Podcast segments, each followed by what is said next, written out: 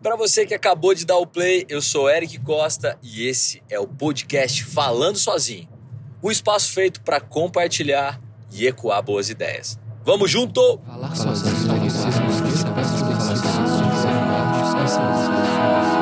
Falando sozinho.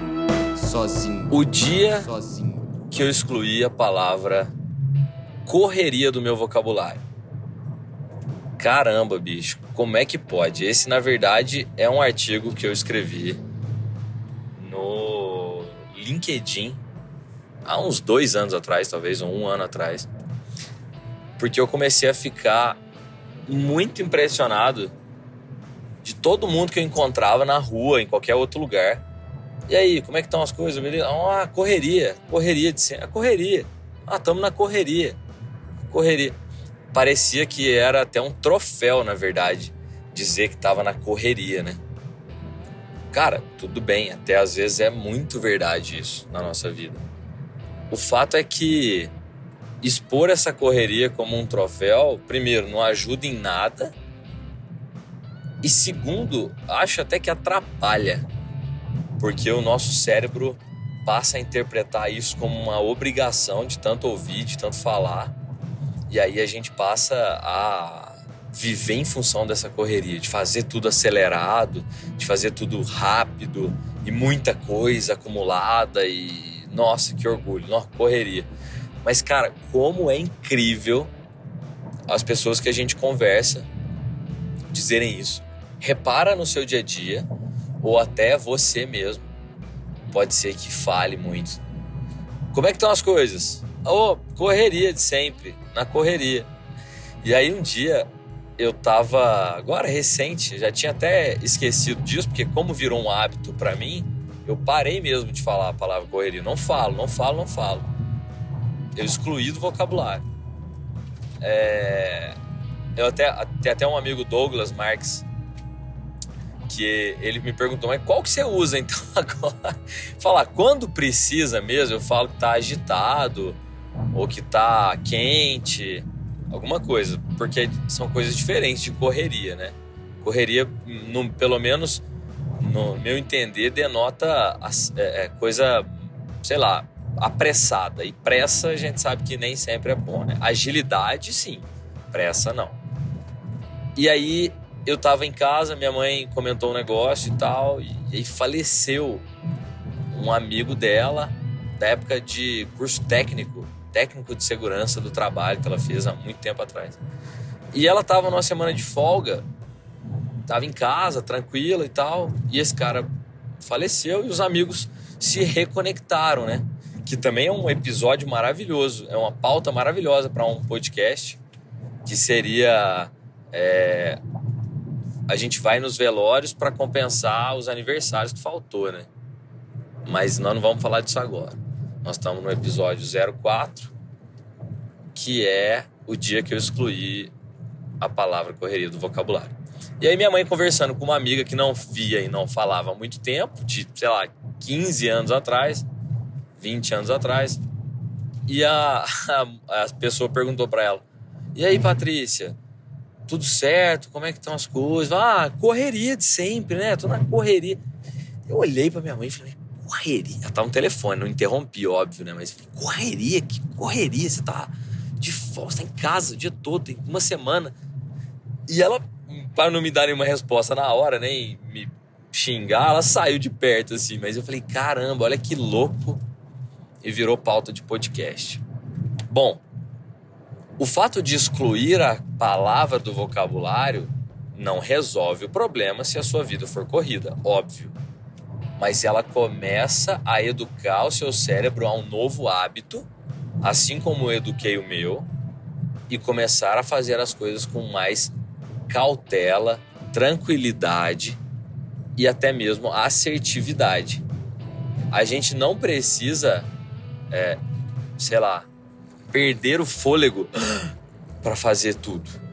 Não precisa. A gente pode começar a escolher tarefas e organizá-las e fazer cada vez melhor essas tarefas. E dessa forma a gente vai valorizando essas tarefas. Mas é impressionante como o nosso cérebro ele é o melhor amigo e o maior inimigo. Desde que você ou trabalhe com ele ou faça ele trabalhar contra você, né? Que é um tema que a gente falou num episódio anterior, que é aquele lance da zona de conforto, por exemplo. O cérebro quer economizar energia, isso é algo é, antropológico, físico, químico do ser humano. O cérebro quer economizar energia para uma eventual necessidade de caça, que era o início da nossa espécie, né? Então, pô, segurar a onda aí, guardar a glicose, guardar a energia, para se eu precisar sair correndo de repente de um, uma onça, eu esteja preparado. Então, o quanto mais tranquilo eu ficar, melhor. Porém, a gente vive hoje em outra realidade e o nosso cérebro, como de costume, continua querendo guardar energia. Então, se você é, já ouviu essa, essa máxima, duas máximas muito interessantes que casam aqui. A primeira é: ah, eu assisto televisão para relaxar a cabeça.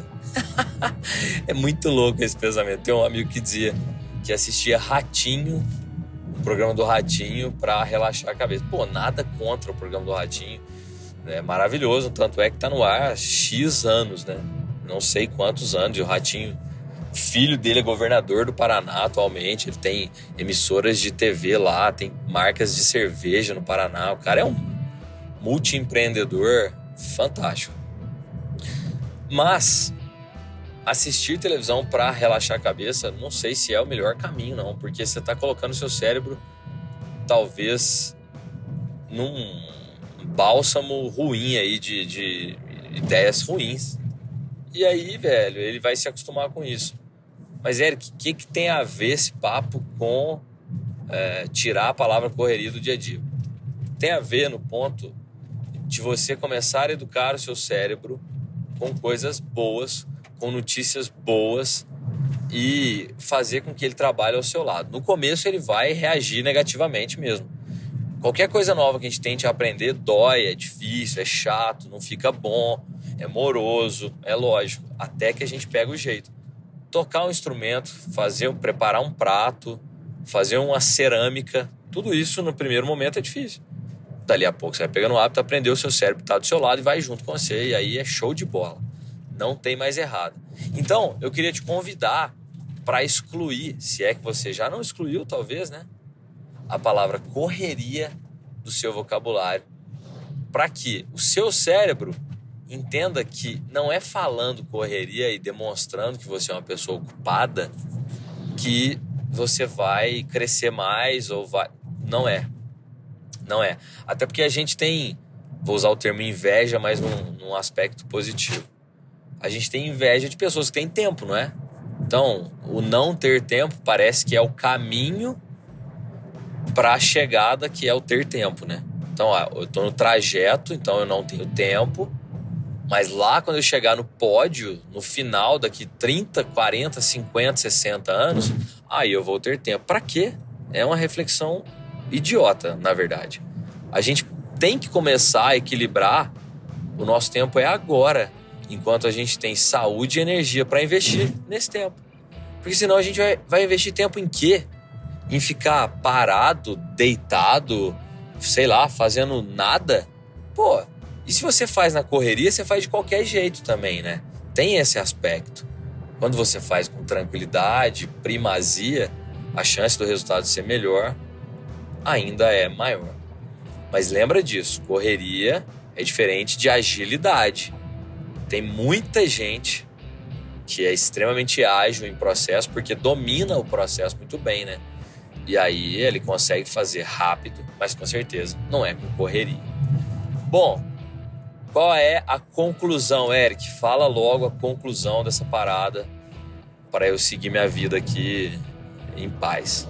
É a seguinte: se você começar excluindo a palavra correria do seu vocabulário, pode ser, veja bem, pode ser um caminho para você começar a fazer as coisas com mais tranquilidade, com mais cuidado. E a gente não precisa provar para ninguém qual é a nossa rotina diária.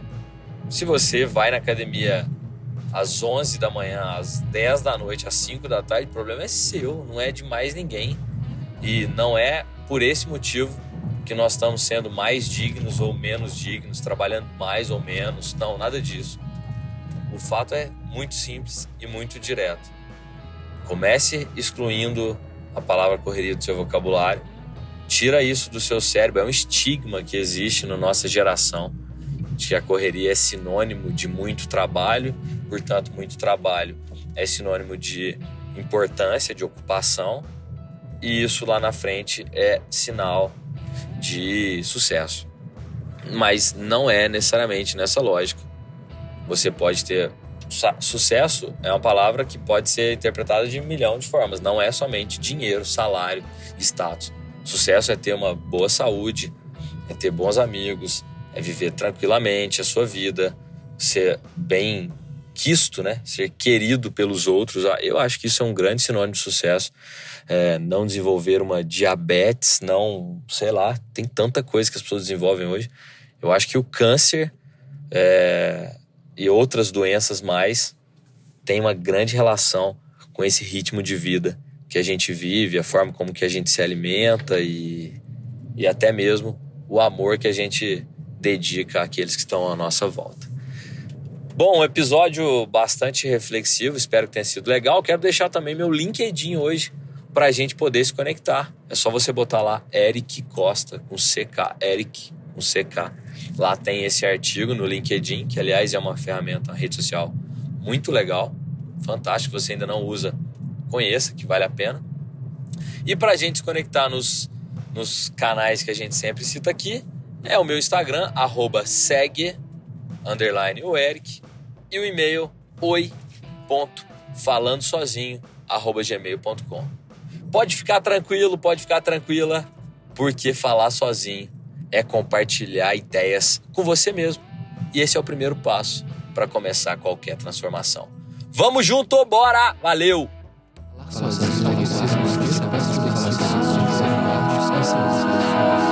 Falando sozinho, sozinho, sozinho.